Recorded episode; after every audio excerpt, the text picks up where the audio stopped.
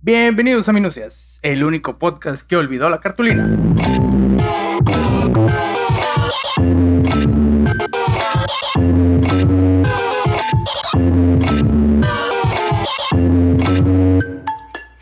Conmigo no hay nadie, hoy no hay nadie, hoy saqué a Batman porque anda muy enfadoso y luego el productor me dice que se oye en toda la grabación y, y me regaña. Nomás Así un que- ratito. Así que ho- hoy me tocó estar solo y, y Ramón está del otro lado todavía, igual, como, como otro tanto de estos podcasts que llevamos. A la También a mí me dejaron afuera del cuarto. Sí, también. Por enfadoso, tal cual. Ya no te aguantaron. Nunca me ha aguantado nadie. Nah, ves, no. ¿Cómo va tu nueva realidad, tu nueva normalidad? ¿Ya estás listo para afrontarla? Eh, no sé cuál va a ser. Tengo miedo. Así no tienes ni, ni, ni idea de hacia dónde va. No. O sea, siento que en el trabajo van a decir, no, ya tienes que volver. Y yo así de, no, No, señor, todavía no. Todavía no. no, todavía no. Gracias. Ahí me marcan. Sí, está, está muy culero eso y, y- y no me quiero desviar tanto, pero pues está muy culero eso de la nueva normalidad, que ya nos van a, a lanzar otra vez al ruedo, a infectarnos, a morir. Sí tienes Pero ustedes no van a volver, ¿o sí? Eh, no, yo no, yo no, pero Entonces- Paulina sí. es que Paulina sí, ella sí a Ah, ok. ya, ya, ya. Qué triste. Es un 50-50, o sea, yo, yo voy a seguir resguardado, pero ahora ella es el 50 infectado. Yo siento que... yo siento que cuando uno sale ya cuenta como que los dos salieron. Sí, sí, pues sí, tal cual, así va a ser. Vamos a tratar de minimizar riesgos así de que la voy a llevar al trabajo y, y voy a tratar de que no ande en lugares públicos ni nada porque yo no quiero morir, no estoy preparado todavía. Tengo mucha tarea pendiente, entonces no, no estoy en la posición de morirme todavía. Oiga, profe, ¿me vale la tarea si ya estoy muerto? Sí, sí, sí, sí, vale, tal cual Ah, es, es bueno. algo que les he dicho. Porque tal cual, profe, ¿por qué sigue dejando tanta tarea? Pues porque hay que hacerla, y, pero pues si se va a acabar el mundo, no importa, pues ah, tú hazla. Se, Se va a acabar el mundo, culpa. pero usted va a tener un 10, joven. Usted va a tener un poderosísimo 10 en su calificación. Oye, ¿ya, ¿ya has reprobado a alguien hablando de tarea? Eh, no, es probable que vaya a reprobar a alguien, pero más que por tarea, es como por decisión del mismo. Creo que se va a dar de baja. Y, y dada la Ah. situación, pues la afrontó y dijo, ah, pues está valiendo madre todo, pues ya mejor me doy de baja. Cámara. Sí, pero así de reprobar reprobar, no. ¿Cuál es la no. calificación más baja que has puesto? La más baja fue 65 eh, en un semestre porque no podía reprobarlos, porque cambio de plan y no podían quedarse atrás, porque sus materias ya no iban a existir, no iban a poder revalidar, pendejadas burocráticas. O sea que si, si la, la persona que, que sacó eso, si está escuchando, reprobaste. Así pero el es. sistema te salvó. Tal cual, el sistema lo ha salvado y a mí me obligaron a no reprobarlos. Por Me una vez en incentivaron. tu vida, la burocracia te salvó. Sí, sí, sí, tal cual. Nos llegó un correo de los incentivamos por favor a que nadie repruebe, por favor, porque va a ser muy complicado para administración después. Ah, huevos. Entonces, pues no, no pude reprobarlos. Pero sí he tenido un par de casos así que, que se veían, por lo menos ese semestre dos iban a reprobar y no pudieron. Se salvaron. Qué envidia. Sí, pero ahorita todos me preguntan, profe, pero es que tenemos mucha tarea y demás, y, y, pues, yo no sé por qué de repente esta madre de la pandemia hizo que todo el mundo tuviera mu- mu- mucha tarea, mu- mucha tarea. Digo, yo no dejo tanta. Siempre tienes mucha tarea, ¿no? Digo, yo yo siento que luego no haces la tarea porque tienes más cosas que hacer. Pues, mm, por lo menos yo en la universidad, si no hacía la tarea era porque tenía más cosas que hacer como tomar o, o andar con los compas, más que otra cosa. Sí, y ahorita creo que no hay oportunidad de hacer nada de eso. Ajá, entonces pues toda la tarea la tienes que hacer, digo, es una cosa un poco tediosa y aburrida, pero pues tienes tiempo para hacerla, según yo, es lo que quiero creer, yo creo que todos sufren en, en su casa, pero, pero pues tienen como por lo menos unas, ¿qué te gustan? Cinco horas para realizarlas y el resto del día lo tienen libre. Pero ahí está TikTok e Instagram. ¿Por qué me pondría a hacer tareas si ahí está TikTok e Instagram? Dame un motivo. Ah, pues porque simplemente hay que cumplir para sacar ese 100. Que bueno, esto me llevó a una investigación de qué chingados es la tarea y para qué sirve. Porque pues sí te dejan mucha tarea, ¿no? Y como para qué sirve. Si no se ha dado cuenta, vamos a hablar de esa cosa horrible que tenemos todos ahorita en nuestra casa. Bueno, la mayoría, los que seguimos perteneciendo al sistema educativo. Supongo que el- si, si, si ya trabajas, el home office es como hacer tarea. Trabajar es como hacer tarea todos los días. Sí, sí, sí, solo porque te remuneran económicamente por hacer tarea. Ajá. Y dices, bueno, pues lo voy a hacer por varo. Pero, porque inclusive cuando tienes tarea, hay días que no tienes tarea y puedes huevonear. Claro.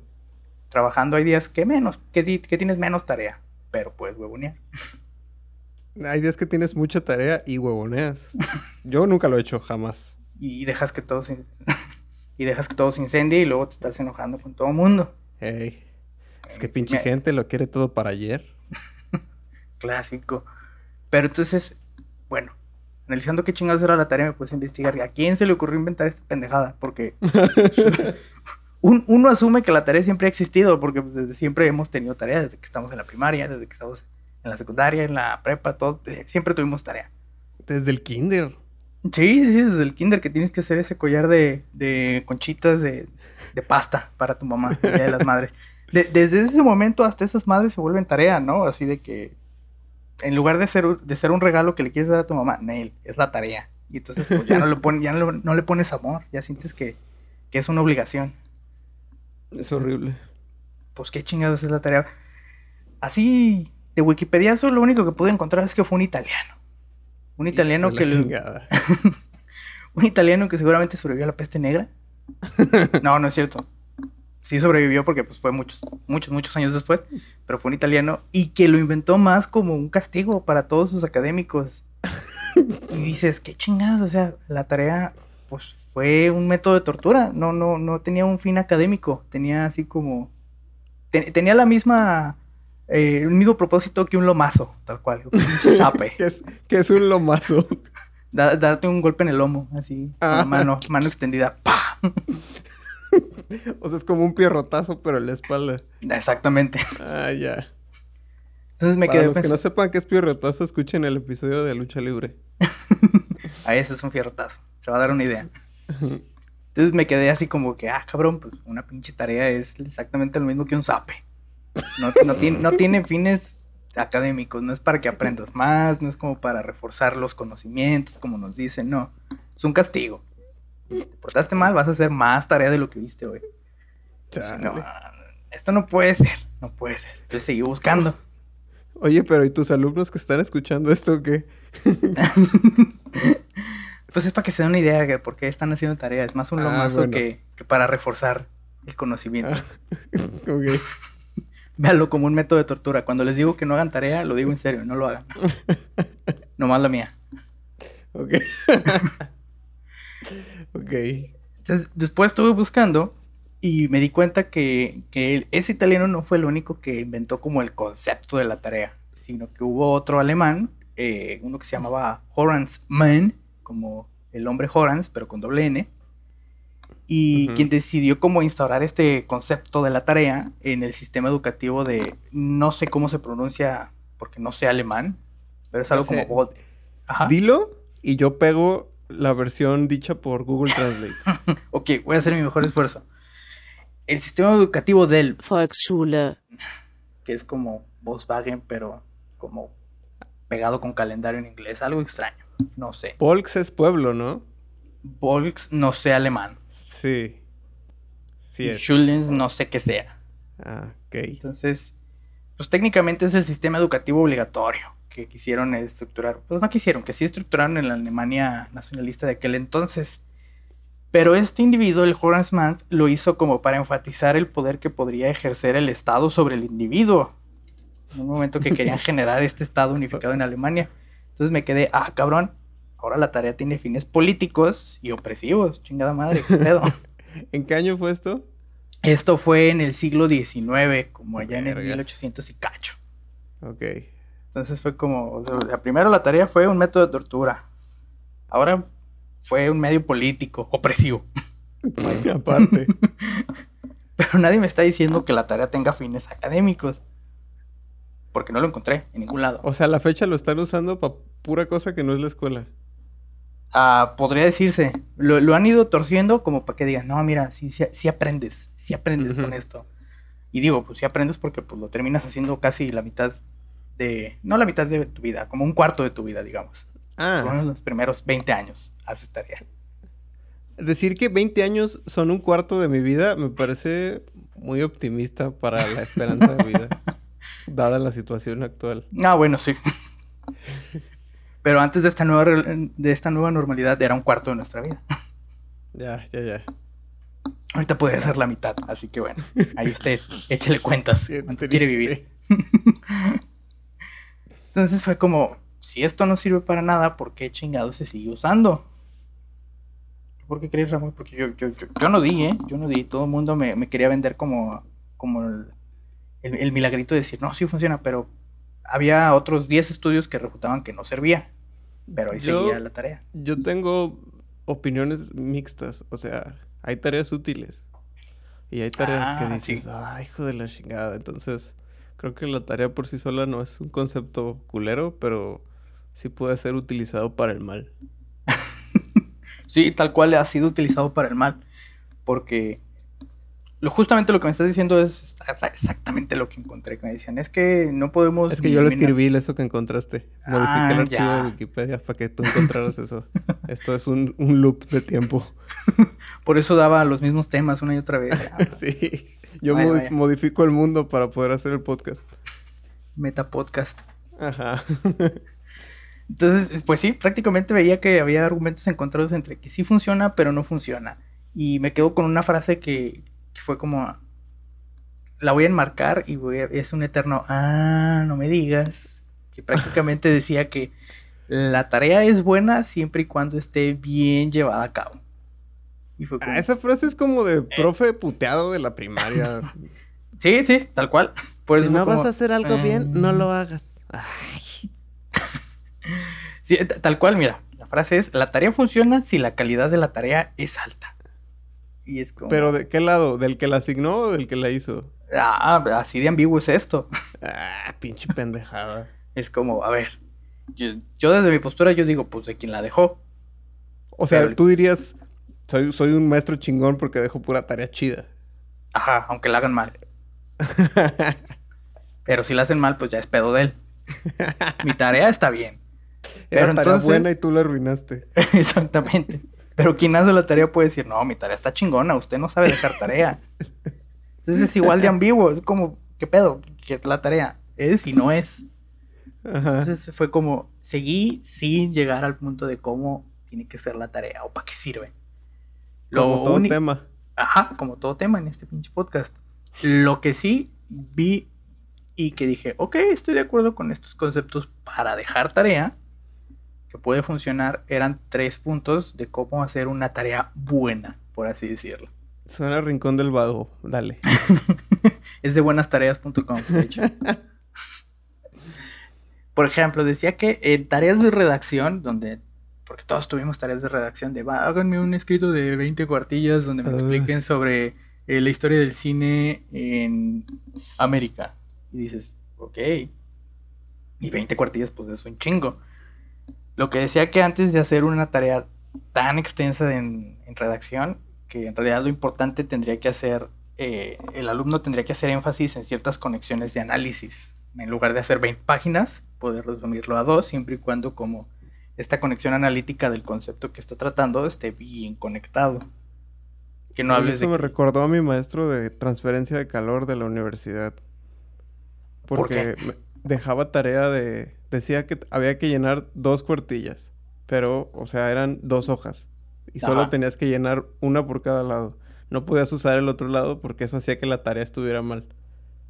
y aparte, o sea, era de transferencia de calor y la tarea siempre era la misma. Dejaba problemas de transferencia de calor. Y, pero él no sabía, pues. O sea, él no sabía el tema. No, no, no, no entendía. Ah, Entonces, medio iba leyendo el libro en clase y al final dejaba dos problemas, o tres, o cuatro, o uno. Y era tu pedo cómo lo metías en esas dos hojas. Ah, Para él, la lección era que cupiera ahí. Y porque tú debías saber seguir indicaciones, porque un día ibas a hacer un empleado y tenías que saber seguir indicaciones al pie de la letra. Si no, te iban a correr. Y ese mismo profe no te dejaba salir al baño en su clase. Qué, qué chula de profe, ¿eh? Simón, lo odio profundamente, todos los días lo recuerdo. Y donde quiera que esté usted, señor profesor Vidrio, ojalá eh, mañana sus hijos se caguen en su cereal y no le digan, y usted se tenga que comer su cereal con caca. Lo odio profundamente. Lo recuerdas cada que te levantas al baño y no tienes que pedir permiso. Un, día sí me estaba cagando, literalmente me estaba cagando yo. Y así, profe, ¿puedo ir al baño? No, ya quedamos que aquí no puede uno salir al baño. Yo, profe, me estoy cagando. Y todos así como... pues ese no es mi problema. Si quiere, hágase aquí yo. Profe, Va a ser su problema. usted no quiere eso y yo tampoco. Ah, está bien, salga, pero no vuelva. Y me salí y me volvió a meter. Le dije que no volviera. Y yo así, ya cagué, profe, ya no hay necesidad de pelearnos. Lo odio, lo odio mucho. Debe ser gente muy triste, muy amargada. Sí, ojalá sí coma caca y cereal. Pero entonces les dejaba problemas que él no sabía resolver. Sí, no, él no sabía resolverlos. Lo revisaba con el solucionario del libro. Al, fin, al final venían las respuestas y podías, a los maestros podían como pedir el, el solucionario del libro que era todo el procedimiento para resolver los problemas. Ajá. Y este, pero nosotros también lo encontramos, entonces ya nomás copiábamos el solucionario. O sea, pinche pérdida de tiempo la clase, la tarea. exacto. ¿Por qué? E, exacto, ahí va uno de los puntos. Realmente la tarea se vuelve una pérdida de tiempo porque, pues al final de cuentas, ni te están enseñando bien y al final solo tú tratas de de, deshacerte de esta tarea sin en realidad quedarte con lo que vas a aprender. Porque, porque nos dijeron a todos que la tarea es para llegar a un número en una rúbrica para pasar con tanto. Entonces tu objetivo se vuelve cumplir esa calificación sin realmente importar el proceso al que llegaste a él. como, pues ya no supiste transferencia de calor, pero ya pasaste la tarea, ya la tienes cumplida, listo, huevo. Fíjate que al final tuve que, porque igual había examen, pues, pero el examen era general para todos los que llevamos esa clase sin importar el maestro. Entonces tuve que ir a encerrarme el pendejo, pendeja biblioteca, a aprender todo el semestre como en tres días. Bien padre.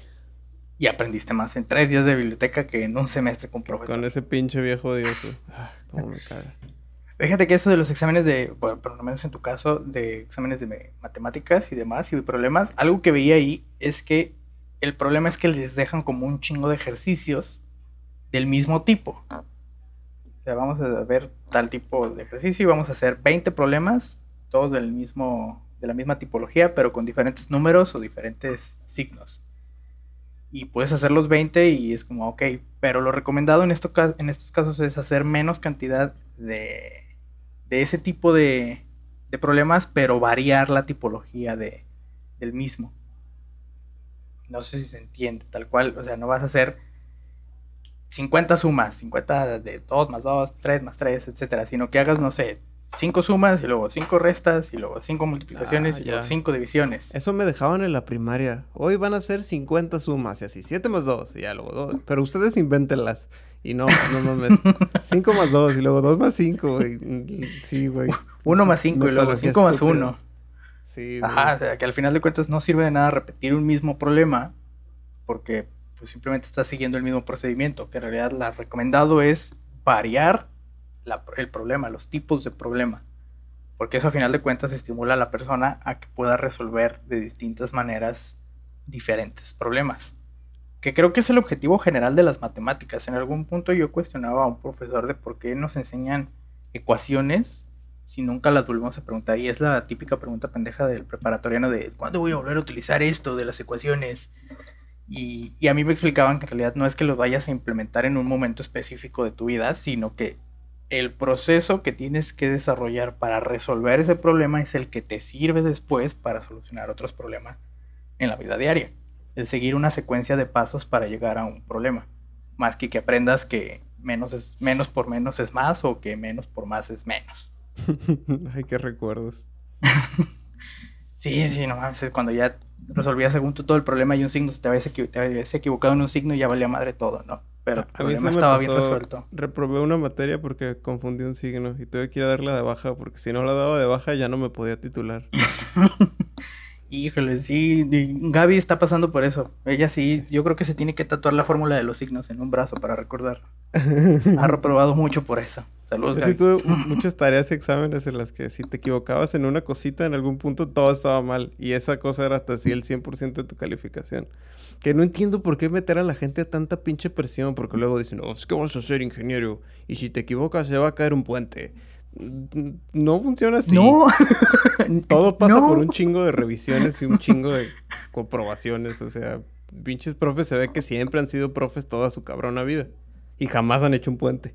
Definitivamente, porque como dices, un, problema en un signo no hace que un puente se caiga. Es como, no, los procesos que se llevan en, esa clase de, de, construcciones, pues sí, son sumamente burocráticas, largas y pues, al final de cuentas ni depende de ti si se cae o no, sino del güey que lo está construyendo ahí en la signo, Pero pinche contratista se pasó de lanza y en lugar de echarle cal le echó choco crispis, pues valió madre.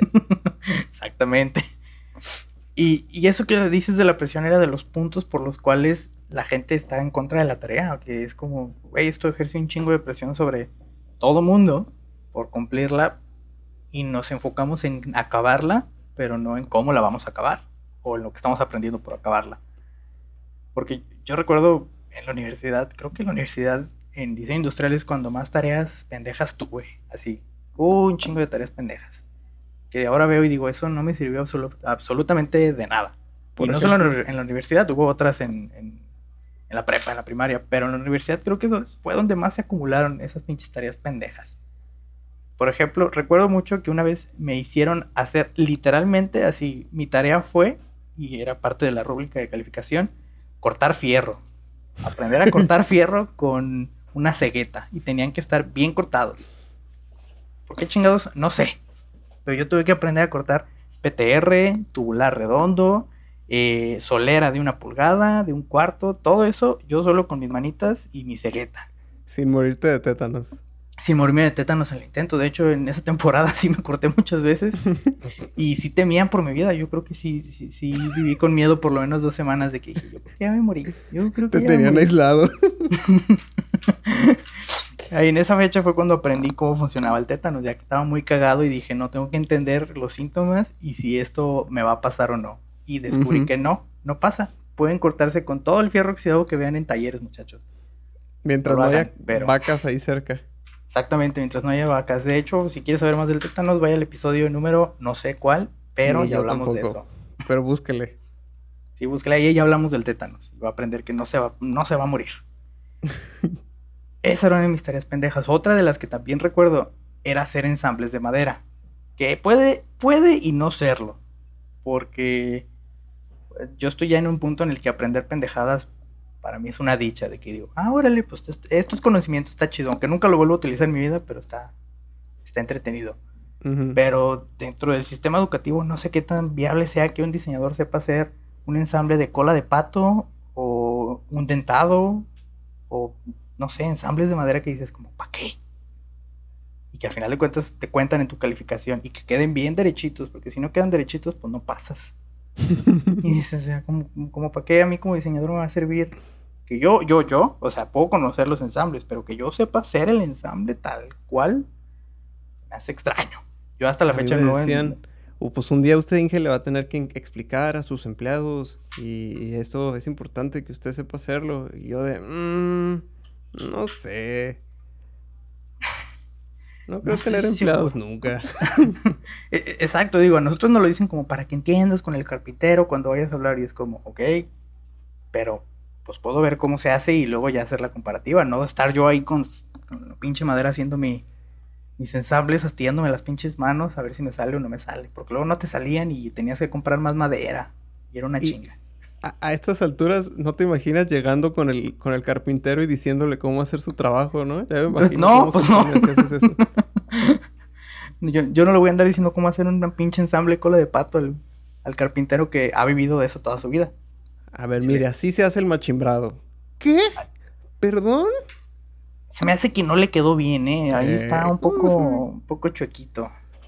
Además, toda la gente que creció haciendo su oficio de manera empírica es bien pinche cabroncita con su conocimiento, pues. Si se, se, te ocurre mínimamente decirle cómo hacer las cosas, parece que le estás diciendo que, de qué se va a morir él y toda su familia. Y, más uno que lo ven como burgués, creo que es lo peor que puedes hacer. Es lo peor que puedes hacer, irle a decir a alguien de oficio cómo hacerlo. Es que usted es privilegiado, joven, y te acuerdas de ti así en el camión, camino a la universidad, todo lloroso y ojeroso, y acá sin desayunar bien o con un pinche sándwich de mermelada nada más en la mochila. Pues más o menos, señor.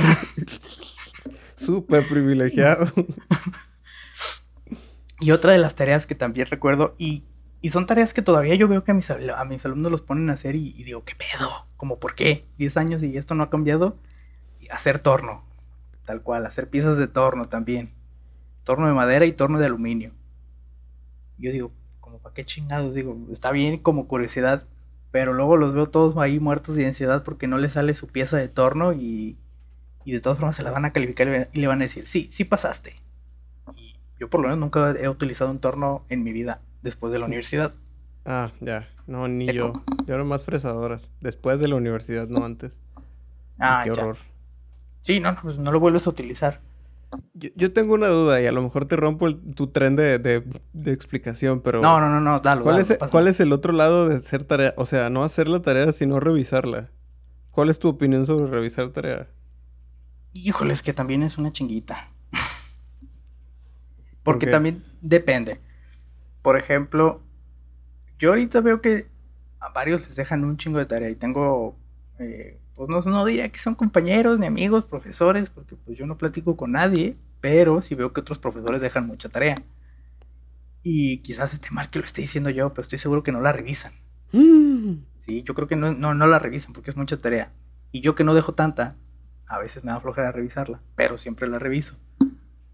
Porque también el otro lado es que tú crees que explicaste bien, lo presentaste, todo el mundo te dijo, sí, profe, está bien, sí. Y lo vuelven así como a recapacitar y ves que sí entienden, luego ves la tarea y dices, ¿qué? A mí eso me caía gordo en la escuela que te explicaban. Fíjate, pinche también. Bueno, no sé de qué depende, pero pinche sistema pedorro pedagógicamente hablando. Los maestros iban y explicaban un tema, no sé, este, la independencia un, un tema inútil para el resto de la vida. Eh, y ya te explicaban durante una hora y ya luego te dejaban tarea y volvías y hacías la tarea mal. Bueno, tal vez la independencia no aplique. Vamos a decir ecuaciones diferenciales. en la primaria. Ajá. Entonces te explicaban una hora, ibas, hacías tu tarea, la llevabas toda mal y los maestros emputados pegándole al escritorio, porque yo sí tenía maestros así bien iracundos, en la... bueno, maestras, pero bien iracundas de, a ver, si no entendieron, ¿por qué no me preguntaron en ese momento? ¿Por qué hacen esto? Y es como de, pues, ¿cómo chingados voy a saber si le entendí, señora, si no lo intento? no le voy a andar hablando por teléfono para ver si lo hice bien o no. Ajá, no mames, me molestaba mucho que es como, pues es que pues es que nomás nos explicó así rápido. Y aparte te daban un ejemplo bien fácil. Las culeras hacían un ejemplo así. 7 más 2, 9. Y tu tarea era así, 9x menos 7y, todo eso en una raíz cuadrada, todo eso en un pinche exponencial raro y hay símbolos que no conoces. A ver, me dijeron que sí entendieron. En clase les puse 7 más 2, 9 y ustedes no pueden resolver esta integral triple. ¿Qué, qué chingados? A ver, explíquenme. Juanito, a ver qué hiciste en la tarde. Nada, ver tele. Ay, no. Yo, tomando ese ejemplo, eh, siempre voy a vivir con el, horrible recuerdo de las multiplicaciones de dos dígitos. Porque así tal cual recuerdo mi ejemplo que era como, miren, es que está bien fácil. Por ejemplo, 6 por 11 y ya, 66, ¿no? Porque es el evidentemente más fácil. Y dices, ah, ok, pues sí, creo que está más fácil. Y ya volteabas a ver tu tarea y 45 por 28. Y dices, hijo de su pinche madre. o sea, ¿qué? Y, para mí era sumamente confuso. Creo que las multiplicaciones fueron así, eh, mi talón de Aquiles durante mucho tiempo. Mucho Yo nunca las entendí como hasta sexto de primaria, podría decir. A mí me molestaba cuando me mandaban a hacer copias. O sea, que te daban del libro, el, de lecturas, una pendejada así. Y tenías que sentarte a, pasarlo a tu cuaderno. La copia tal cual. Ajá, no entiendo por qué no era de, a ver, léalo y díganos qué opinan y vamos a platicar. No, siéntate dos horas a copiarlo. Me emputaba hacer eso. Me acuerdo que me peleaba con mi papá. Porque aparte se, se, molestaba a los papás que tienen 100 millones de expectativas y ya estoy sacando traumas de mi vida, pero para eso es, no voy a gastar en terapia. Em, de que no escribías bonito. Oye, no estás haciendo la copia bonita. No mames, lleno de lágrimas la puta hoja porque yo no quería hacerla, pero escribe bonito. No mames. Oye, ya, ya, esto me está costando mucho trabajo como para aparte escribir bonito. Es que en esa letra, eso es una O, es una F. Papá, es una K, no importa. este sistema educativo está la chingada, papá. Yo, yo las tareas que más llené de lágrimas, aparte de las multiplicaciones, eran los resúmenes. Yo no sabía hacer un resumen, pero nadie me decía cómo hacer un resumen. Pues, pues resumido, te decían, resúmele ahí, subraya, con, por eso te compré el marcatextos. Resume lo importante, pues, y era un pinche cuento de tres párrafos, ¿no? ¿Qué, es, lo importante? Aparte Todo, tenías que resumir el, el, un cuento chiquito, güey. ¿Por qué no mejor te dijeron, a ver, todas las historias tienen una estructura díganme qué es esto y luego qué es esto y luego qué es el final. Y separen a los personajes en buenos y malos o en, feos y guapos, no sé. Pero no, un resumen de la historia caperucita. No mames. Entonces, pinches resúmenes. A mí me causaron así escosor toda mi vida. Todo, toda mi vida. Eso y las multiplicaciones de dos dígitos. Y esto me lleva a mi punto en esas pinches tareas que nos hicieron sufrir. Porque yo, pues, digo, estaban las tareas pendejas que ya comenté en la universidad y las que me hicieron sufrir. Que sí fue por como, ejemplo? por ejemplo, yo recuerdo mucho una tarea que me hizo sufrir porque no encontrábamos, no encontrábamos los materiales, que fue la de los zancos de, de bote de chile. que no sé por qué chingados dejan esa tarea en la primaria. Ya no, seguramente, porque ya tenemos internet, ya tenemos celulares y esas pendejadas con las que los niños se distraen. Y ya no es como vamos a hacerle un juguete al niño para que juegue. Pero pues yo cuando me pusieron a hacer zancos con botes de chile la costeña, sí dije, como para qué? Primero tenías que encontrar los, botes, ¿no? Que eran como de 5 litros, si no me equivoco, eran así un pinche botezón. Simón. Y ya una vez que encontrabas dos, porque pues, necesitabas, tenías que pinche perforar el, bote. ¿Cómo? Pues no sé, porque nosotros no teníamos herramientas en ese entonces, entonces andábamos ahí perforándolos con un cuchillo. ¿Cómo que no todos tienen un sacabocados en su casa y un mandril? no, ¿qué? Y un taladro. ¿Cómo que no? A ver, es, fundamental en toda casa. Quizás en la tuya, Ramón, porque tu papá era ingeniero, pero en la mía no.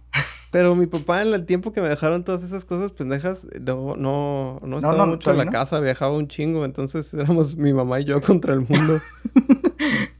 no que mi padre me haya abandonado, pero casi no estaba contra el mundo con un cuchillo. Sí, no mames. Y bueno, pues tenías que perforar el pinche bote y luego ya ponerle rafia y amarrarlo y ver que funcionara. ya tenías tus pinches zancos. Güey, qué triste. Yo me acuerdo de la, de la primaria una vez, una maestra mamoncísima. O sea, según era ella toda progresista y buen pedo. Y, y tengo dos historias de esa pinche vieja. Eh, una fue que dejó de tarea y teníamos que llevar una lámina blanca. Y todos así como, ¿una lámina blanca? Y, creemos que era lámina como cuando te mandaban por la lámina, ahora sí de la independencia. Entonces dijimos, bueno, una de esas, pero blanca, ¿dónde la conseguimos? ¿Una lámina del color blanco? ¿Eh? ¿Una lámina del color blanco, quizás? Ajá, y, aparte uno decía, te pedían cosas de la escuela y decías, no sé qué es esto, pero voy a llegar a la papelería, voy a decirlo tal cual y ellos van a saber qué es. Ah, es cierto, es cierto. Pero no, y en este caso mi mamá era la de la papelería, pues. Entonces era como, ah, caray, no, una lámina blanca. Y, y, aparte era como de un lunes para el otro lunes llevar la lámina blanca. Entonces estábamos todos vueltos locos y la lámina blanca y las mamás. en ese entonces la travesía que ir a ir al centro a comprar material, porque normalmente no ibas a ningún otro lado, te ibas allá a dos cuadras y si habías chingón, si no, ni modo. A lo mucho te aventurabas a la, a la papelería que estaba como en la otra colonia y que tenías que caminar 15 minutos que era un poco más grande quizás. Simón, entonces, y tampoco, y una lámina blanca, ¿qué es una lámina blanca? Ayuda. Salieron teorías así, ¿qué es la lámina blanca? Unos dijeron que era de un papel muy delicado, que con cualquier cosita se ensuciaba y tenías que comprar otra. Era un trauma, todos sufrimos por la lámina blanca, todavía me acuerdo. Y al final, nadie la llevó, porque qué chingados es una lámina blanca. Y ya la maestra, cuando llegamos, y a ver, pues saquen su lámina blanca. Y todos así de, no, maestra, no la traemos. Ah, porque aparte le preguntamos, ¿dónde compramos la chingada lámina blanca? Y la señora, en cualquier papelería. En, todas, en todas las papelerías de México hay. ¿Cómo no van a saber? Y ya, y así llegó el lunes y nadie la llevaba. Y es que maestra, no, no sabemos qué es, qué es una lámina blanca. Y un cabrón se le hizo fácil llevar una cartulina blanca. Porque dijo, pues, eh, chingados, es blanca. Ah, pues eso era lo que quería la cabrona vieja, nomás que ella les decía láminas. Y estuvimos como pendejos todos una semana, 30 niños en una colonia buscando una pendeja lámina blanca. Y el que ganó fue el cabrón Golgazán que fue y compró una cartulina. El más vivo. Hijo de la chingada. Y esa misma maestra, a lo mejor no es tarea, pero me acuerdo que un día se sentó a platicarnos sobre. Porque fue la época en la que Estados Unidos invadió Irak o Afganistán. Y se sentó a platicarnos de todas las carencias y de lo mal que le íbamos a pasar porque había iniciado la guerra y que íbamos a pasar hambres y que íbamos a tener que estar encerrados. Básicamente nos contó el holocausto, que íbamos a estar en el holocausto nosotros. Y todos los niños los mandó llorando a la casa. Yo fui uno de esos niños que lloró en su casa. Mamá, no, va a ser horrible, no vamos a tener que comer, vamos a comer latas todos los días. La no el contenido, sino la puta lata, pues. o sea, prácticamente les contó lo que estaban viviendo los niños en Irak. Ajá, básicamente nos dijo que eso nos iba a pasar a nosotros, que le íbamos a pasar horrible. Mucho llanto, estuvo bueno. ¿Qué, qué, maestra tan culera. Yo, digo, es que creo que las maestras de la primaria son, no, voy a decir las más gachas, pero sí se quebran la cabeza a veces, o por lo menos en ese entonces tenían que quebrarse la cabeza y no se esforzaban mucho. No. Porque yo recuerdo también de mis tareas que me hicieron sufrir así mucho y ya también, ya estamos en traumas, así que vamos a sacarlo. Una vez me, dejaron hacer un juego de maratón. Así, yo, yo, tener que, que, generar un juego de mesa como el maratón, pero yo iba a establecer las preguntas y, las respuestas. ¿En base a qué? La neta no me acuerdo. Pero, pues, ¿cómo pones a hacer un, a, un, a un niño un juego de mesa? digo, ya ahora como diseñador, si quisiera hacer un juego de mesa, tengo mil pendejadas que pensar y no sé si van a salir bien. Ahora imagínate un chamaco de 11 años queriendo hacer un juego de mesa. Qué triste. ¿Cómo va a salir? Y, total, no me acuerdo cuánto tiempo nos habrá dejado para hacer ese pinche juego de mesa. Era un maratón. Y seguramente eran preguntas básicas como ¿cuál es la capital de Venezuela? Y pues preguntas que uno pudiera contestar medianamente a los 11 años. Y me, acuerdo que me aventé todo mi fin de semana haciendo ese pinche juego de maratón que no sé si era como definitorio para la calificación. Estuve todo el sábado, todo el viernes en la tarde, el sábado y hasta el domingo y según yo lo hice con mucho empeño. Y total que me había quedado hasta tarde el domingo. Digamos tarde en los 90 eran las 10 de la noche. Para Tardísimo. Un año. Exactamente. Y eso hizo encabronar tanto a mi papá que hizo que todo mi juego, así, tomó todo mi juego de maratón y lo tiró y lo desperdigó por toda la casa. Vale. Y yo no. Ya el trauma de toda la vida, ¿no? Entonces, pues yo ya tuve que recoger todo y demás. Y ya cuando lo entregué, fue como, ay, qué bonito, sí, muy bien, pues vas a tener tus cinco puntos extras. Y yo, eh, sé que en ese momento me, lo sentía gloria, así que dije, huevo, ya cinco puntos extras. Pero ahora lo pienso y ese trauma de la infancia me costó cinco puntos extras en mi calificación. Me salió a deber, creo yo. Ojalá cada uno de esos puntos sirva, cuente por una ida a terapia. Ojalá, porque digo, chale, mejor ni lo hubiera hecho, me hubiera ahorrado muchos traumas. es como, no, no puedo creerlo. Pero, ¿cómo se te ocurre dejarle un juego de mesa a un niño en la primaria? No lo sé. Así que, pues, muchas gracias, maestra. y luego, ¿no tenías tú maestras que calificaban la tarea así como con odio cuando estaban mal? Sí, sí, sí. ¿Cómo pudiste hacer esta cochenada, Pedrito? Y lo tachaban con su lápiz ese de cera o uno que, traía un hilito y ya lo iba, en lugar de sacarle punta, lo ibas así como con un hilito quitándole lo de alrededor. Lo, ibas como desvistiendo. Ándale, ándale, muy sensual todo el pedo. Así, tachaban así rojo, hijo de la chingada de acordarme. Y hasta, tronaban la punta. Oh, sí, cierto. ahorita que mencionas eso, otra de los, de los trabajos así que nunca entendí y este ya me lo dejaron también un poco grande y me acordé porque esa maestra revisaba con esa madre. Una vez nos pusieron, bueno, a mí no, porque me, me salvé de esa tarea ahí como un tipo bypass, realizando otras actividades académicas. Pero en el salón todos tuvieron que cuidar un bebé. Tenían que oh, construir un, bebé así. Se compraban su bolsa de harina, le hacían un trajecito, le ponían patas y brazos y una cabeza de plástico comprada del centro y ya tenían a su bebé y tenían que cuidarlo en parejas durante dos semanas. En mi secundaria eso fue un huevo.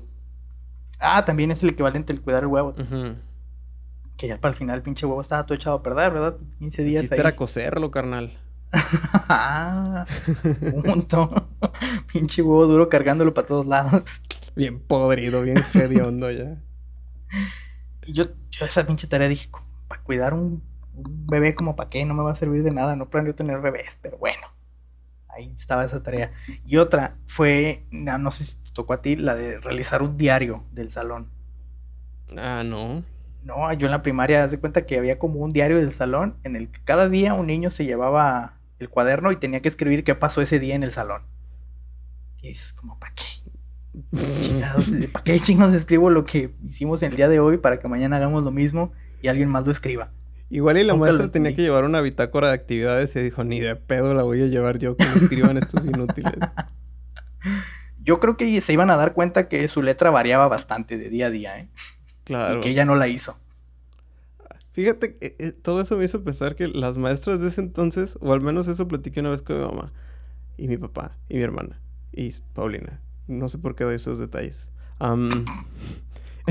que los maestros de tiempo atrás eran maestros porque no les quedó de otra, pues. Eh, no, pues sí. no, sé si te llegó esa historia de no, yo doy, yo soy maestra de primaria desde que tengo 16 años y dices, ¿cómo alguien a los 16 años está capacitado para darle clases a mocosos de la mitad de su edad? O sea, ¿cómo? ¿De dónde? ¿Quién le dijo? ¿Quién la puso en esta situación? Ajá, ¿quién, ¿quién, dijo si usted es bien chida para esto? O sea, no, no entendía. Y ahorita los maestros actuales son gente que decidió ser maestro y que fue a la universidad y le gustan los niños y todo el pedo. Porque muchos maestros son como profesionistas que les aventaron o más bien les ofrecieron el hueso de la SEP. Y pues ahí están, más a huevo que de ganas. No todos, pero muchos. Yo diría que como el 70%. Sí, el 70% estaba ahí porque pues ya salió el hueso de la SEP, ya chingué, me jubilo y ya me la pelan todos. Pero y ahorita ya está lleno de maestros como de, de vocación, como decía mi abuelo. Mi abuelo era profesor. Y tengo una prima que también es maestra y le mama dar clases y sube fotos de sus alumnos. Que no debería ser legal, pero bueno. Em, y ay, sí, le mama y le encanta y dura horas preparando sus clases y chingón. Pero yo me acuerdo, mis maestros claramente odiaban su trabajo y a los niños. Lo cual me hace pensar que siendo una actividad primordial para el futuro de cualquier país, como que está medio roto que, tengas a esa gente valiéndole madre. Sí, técnicamente el sistema educativo está roto desde, mm. desde su raíz, que es la, primaria y el kinder, si lo quieres contar. Hablando de tareas, ¿tú llevabas clase de manualidades? Eh, no, creo que ya en la universidad, pero era más como optativa, así ya metías pendejadas como serigrafía o textiles y ah, pendejadas así. Yo la primera tenía la maestra Cuquita. Ay, hija de la chinga, cómo lo odiaba, güey. Tiene nombre odiable. Esa maestra ya estaba bien vieja. O sea, probablemente si le pegaba fuerte un niño de nueve años, ocho años, la podía matar. Un niño chico, o sea, un niño, un niño panela podía matarla sin querer. De una palmita en la espalda, pues. Es que desde que menciona su nombre, creo que Cuquita es nombre para alguien octogenario. Realmente no, no, no me imagino a alguien joven con un nombre como Cuquita. Entonces ese es otro. O sea, era una señora bien geniosa, ya muy mayor, que odiaba a los niños. O, sea, nunca trataba bien a un niño. Y me acuerdo que un, compañero algo hizo una vez y, y, fue como de, ah, venga, le voy a dar unos reglazos en las manos. y mi compañero se paró y puso las manos. Pero pues una señora de 80 años, ¿con qué velocidad puede blandir una regla, sabes? Entonces le tiraba el reglazo y el morro quitaba la mano. Y yo creo que hizo como cinco intentos. Y la señora cada vez más encabronada. Hasta que se paró y fue a, reclamar a la maestra, así como, oiga, es que este muchacho está haciendo desastre y le quiero dar de reglazos y no se deja. Y la maestra, así como de, ¿qué, qué, le quiero dar aquí? ¿Cómo olvidar a la maestra Cuquita? Qué, qué gran momento, ¿eh? Eh. Pobre Cuquita, ya no debe estar entre nosotros. No, ahorita yo creo que ya no debe estar entre nosotros. Y si está, se debe ver como la abuela esa en Bob Esponja, ya, ya con un trilobite ahí nada más. Y luego la secundaria tenía clase de dibujos, pero la maestra y, y, también dejaba esas pinches tareas. No sé si te tocaron esas que ponías puntitos en el cuaderno y luego los unías con la regla y hacías unos patrones así bien mamadores como de portada de tul. Ah, no, no, no. Creo que lo más cercano fue jugar con el espirógrafo, pero pues, no, ah, así de yo hacerlo con Que iban y te lo vendían. Ajá, te lo vendían a 25 pesos. y el otro, ¿cómo se llamaba el que era con una tijerita? El compás. No, no, no. Si es un compás que, que, lo ponías en un. Era como un cuadrado unido en sus, en sus eh, vértices. Y de un lado ponías un lápiz y del otro ponías como como una plumita que iba siguiendo el dibujo y con eso calcabas el dibujo más grande. Ah, cabrón, no, no sé qué no mames, ¿no? No, pero sí, bastante chido. Nunca funcionaba. Mi mamá siempre se emputaba porque lo compraba. Ya volviste a comprar una de estas tonterías. Y lo usaba una vez y se rompía y ya. Ahí van mis 20 pesos. No, ese sí no lo ubico. Nada más el espirógrafo. Sé que sí lo llegué a comprar. Estaba chido. Pero aparte tenías que tener de todas las plumas de todos los colores para que se viera chido. Si no, era un batidero ahí de tinta de tu pluma vieja. sí, ya después nomás quedó una plasta negra. no servía de nada. Parecía arte este ocultista. Tal cual. Pero, bueno, ya no estamos yendo hacia la nostalgia y eso está prohibido aquí. Que ah, sí, perdón. Más bien era liberar traumas. Más que nostalgia. La nostalgia es cuando recuerdas con gusto. Ah, bueno, es cierto, sí, no, no, lo estamos haciendo con gusto realmente. Pero, entonces, si usted se pregunta si tiene que seguir haciendo su tarea, pues, pues no, no se apure, no la haga, si no quiere. Porque al final de cuentas, pues, la calificación tampoco considero que sea algo que, que defina nada, a menos que quiera pasar, pues, si quiere pasar, pues sí, hágala en el mínimo aspecto para que pase de semestre y no quede ahí como los dinosaurios, repitiendo semestre. Uy, ¿cómo olvidar ahí al, al Balú que ya llevaba 14 semestres en ingeniería civil? sí, es como, no, compa, pues ya mejor ponte a chambear, la verdad. ¿En el quad también pasaba eso? Sí, sí llegó a pasar eso. Es como yo conozco quien eh, llega a tener hasta 12, 13 semestres. Ah, yo conocí varios de, entre 14 y 18 semestres. Uy, no, ya es mucho. Yo lo más Todos trabajan en el ayuntamiento. Sí, es un perfil, creo que más bien te lo piden, ¿no? Como requisito. ¿Cuánto le tomó acabar la universidad? Siete años. Excelente. Bienvenido. Usted es de los que se afianza. Bien. Fíjate que ahora que dices que si usted no, no quiere hacer la tarea y la, la, la, eh, creo que hay mucha gente que también la presionan un chingo con sus calificaciones, ¿no? Sí, eso sí, porque pues está como este constructo en la calificación de que define un chingo de cosas, pero pues yo creo que no. Digo, yo, yo fui de los más. La, verdad, yo fui de los más pendejos de mi generación y, no, me va tan mal. Puedo comer, tengo un techo sobre mi cabeza. tengo un Switch. tengo un Switch, entonces no se, no se no, se clave con la calificación, no define nada. Y ya como no haga tarea nunca. Ya no haga tarea, solo sepa resolver problemas. Creo que eso es lo esencial de que uno tiene que aprender en las tareas, resolver problemas. No ponerse en plan de, ay, pues es que no sé cómo hacerle aquí no sabe, pues improvise o, busque la manera. Y ya deja de hacer chistes del trinomio cuadrado perfecto. Por favor, no son tan graciosos como usted cree. No, no lo son. Usted no es tan gracioso como usted. Nosotros no somos tan graciosos como nosotros creemos. Y ya nos escucha una hora. Exactamente, imagínese usted, no se esfuerce. Nosotros ya no lo hacemos. Entonces ya tengo que ir porque tengo que seguir haciendo mi tarea. ok, y revisándola. y revisándolas porque no, ya van a ser finales, tengo que subir calificación. Bueno, que te vaya bien y sacas 10, por favor. No quiero ver menos porque no tienes ninguna otra cosa más que hacer más que tu tarea. No, luego me quitan la beca, por eso le echo ganas. bueno, está bien, ya váyase, mijo, a jugar. Digo, a hacer tarea. Está, está, bien, adiós.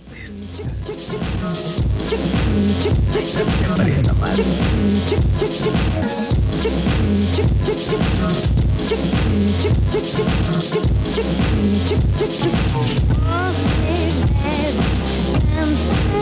しかも